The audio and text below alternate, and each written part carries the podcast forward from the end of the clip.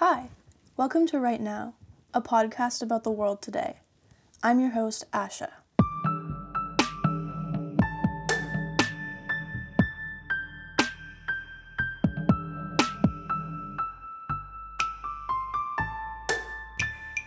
One of the first few episodes in this podcast was about the Second World War.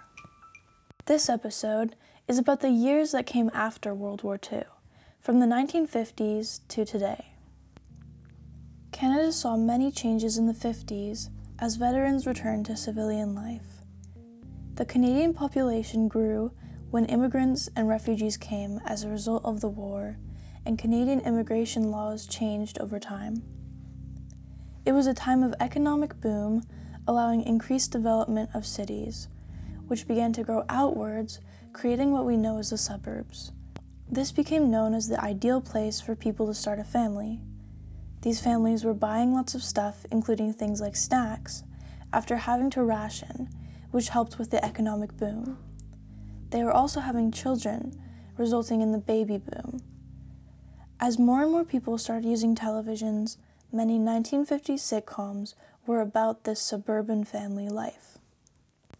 One of the many suburbs you could find in Canada is Deep Cove in Vancouver, British Columbia. This is the area I'm going to focus on for this episode as I discuss what changed here and what has stayed the same. What has brought people to Deep Cove from the 1950s to today? How have people's reasons for coming here changed? So, what's special about Deep Cove? Of all the places that have been around since the 1950s, why am I talking about this one?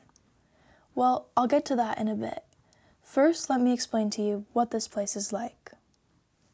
The center of this area is Gallant Avenue, the street that goes past the restaurants, art gallery, coffee shops, houses, and apartments that you can find there today. One of these buildings on Gallant Avenue is the Deep Cove Heritage Society. The Heritage Society is dedicated to preserving Deep Cove's history and is what brought me to creating this episode. Just as I have conducted interviews for this podcast, the Heritage Society has collected archival interviews to understand what life was like in Deep Cove. It was established in 1985 and their interviews were recorded on tapes. Over time, they began to struggle keeping up as technology changed. More recently, my class helped them to adapt to these technological changes by conducting new archival interviews. This interview ended up helping me support what I wanted to say about how the reasons people come to new places have changed over time, using Deep Cove as an example.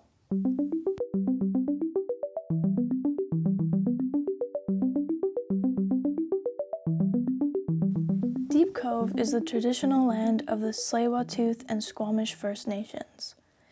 This area started to develop a very small population around the 1920s when the lumber industry brought people to Deep Cove. People who worked at sawmills would have lived here during a time there weren't roads allowing easy access to the city and the area was more rural. From this time to the late 1950s, this was who lived here, along with visitors from Vancouver who camped or stayed in cabins. We see Deep Cove become more like the suburbs I described at the beginning of this episode in 1960, with easier access, including roads and the Second Narrows Bridge. Now, more and more families would leave the city for Deep Cove, as the suburbs were seen as the ideal place for a family, and the landscape of mountains and oceans was an attraction for people. We moved to my wife and I moved to Deep Cove with our uh, our young son in 1989. So I've been living here ever since. But uh, I had a fairly long history of visiting Deep Cove before that, which uh, introduced us to Deep Cove and uh, helped me, you know, to develop a love for this place. So. That was Trevor Carolan, who I interviewed on behalf of the Deep Cove Heritage Society. He provided some great examples of why someone would come to Deep Cove, because he's been coming here since he was a child in the 50s and 60s. As he mentioned, he came to Deep Cove when starting a family, but has also visited many other times throughout his life.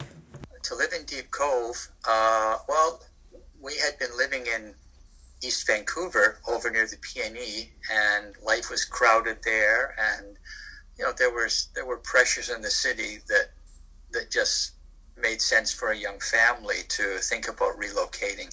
I'd always loved Deep Cove. Uh, I used to come here as a young journalist when I was a young writer uh, and do interviews with some of the artists who lived here. There had always been a very strong artistic community that lived out here um, because, you know, they didn't need to commute every day. They, they had a kind of unconventional lifestyle, some of them.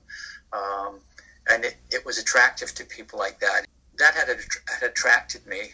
So I, I knew this place, but I'd also seen it when I was a kid because uh, my dad had done some work in theater and the music business with Chief Dan George from the Tsleil-Waututh First Nations Reserve just up the road.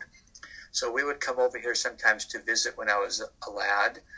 I would come over here for those. My dad would drive me over when I was a boy, and I you know, you just you never forget those kind of places when you're a kid. It was so beautiful and it was so wild.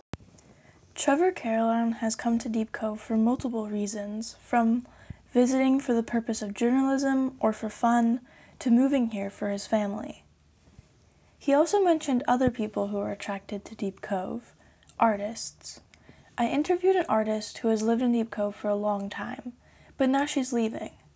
We've talked about what brings people to Deep Cove so, what makes them leave? Hey, my name is Carol Doucette, and I'm an artist, a ceramic and a ceramic artist, and I also acrylic painting. Uh, and I live here in the Deep Cove right now. I asked her why she has stayed in Deep Cove. Um, mostly because the kids were at school here, and then now they've all they've gone, but we just still like it. We have the boat down here, so that's why we go not a lot. Just being around the ocean and that just really is uh, is inspirational. I think just the word has got out that it's such a great place, and then everybody wants to come down, and then there's nowhere for anybody to stop or park or anything. So it's uh, just a, a, lot of gridlock on the weekends. Mm-hmm. it's gotten a, a, lot busier now that after after Instagram got hold of Quarry Rock, it's very busy. so and yeah, no parking is just a lot of people, and yeah, that's that's one of the reasons we're leaving. One of the reasons she stayed is for the beauty of Deep Cove, and as an artist, it's something she draws inspiration from. But she also brought up how Deep Cove has gotten busier as it's become more developed. What makes Deep Cove busier today is similar to in the 50s families coming here to escape the city. Today, it's more often in the form of day trips as the price of housing increases. Unlike the 1950s, People hear about Deep Cove through technology, and something I discussed in my previous episode social media. Deep Cove has attracted people since before the 1950s, but why they come here has changed over time. It started with a rural area that had a logging industry and summer visitors from Vancouver. Then it became more like the recognizable suburbs from the 50s as access improved over time. As Deep Cove's population grew, with people who appreciated the outdoors and the natural landscape, it became busier and more developed. The improvements to technology that the Deep Cove Heritage Society had to adapt to also brought more people to the area over social media. This can be seen through Canada as well.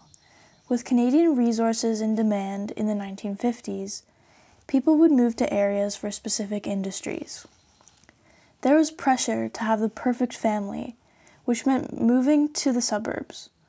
Careers like journalism bring people to areas that they want to tell a story about.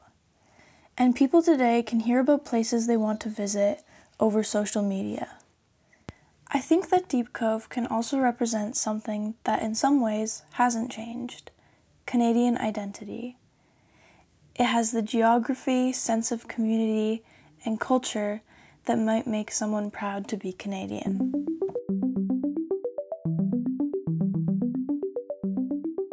Thank you for listening to this episode of Right Now.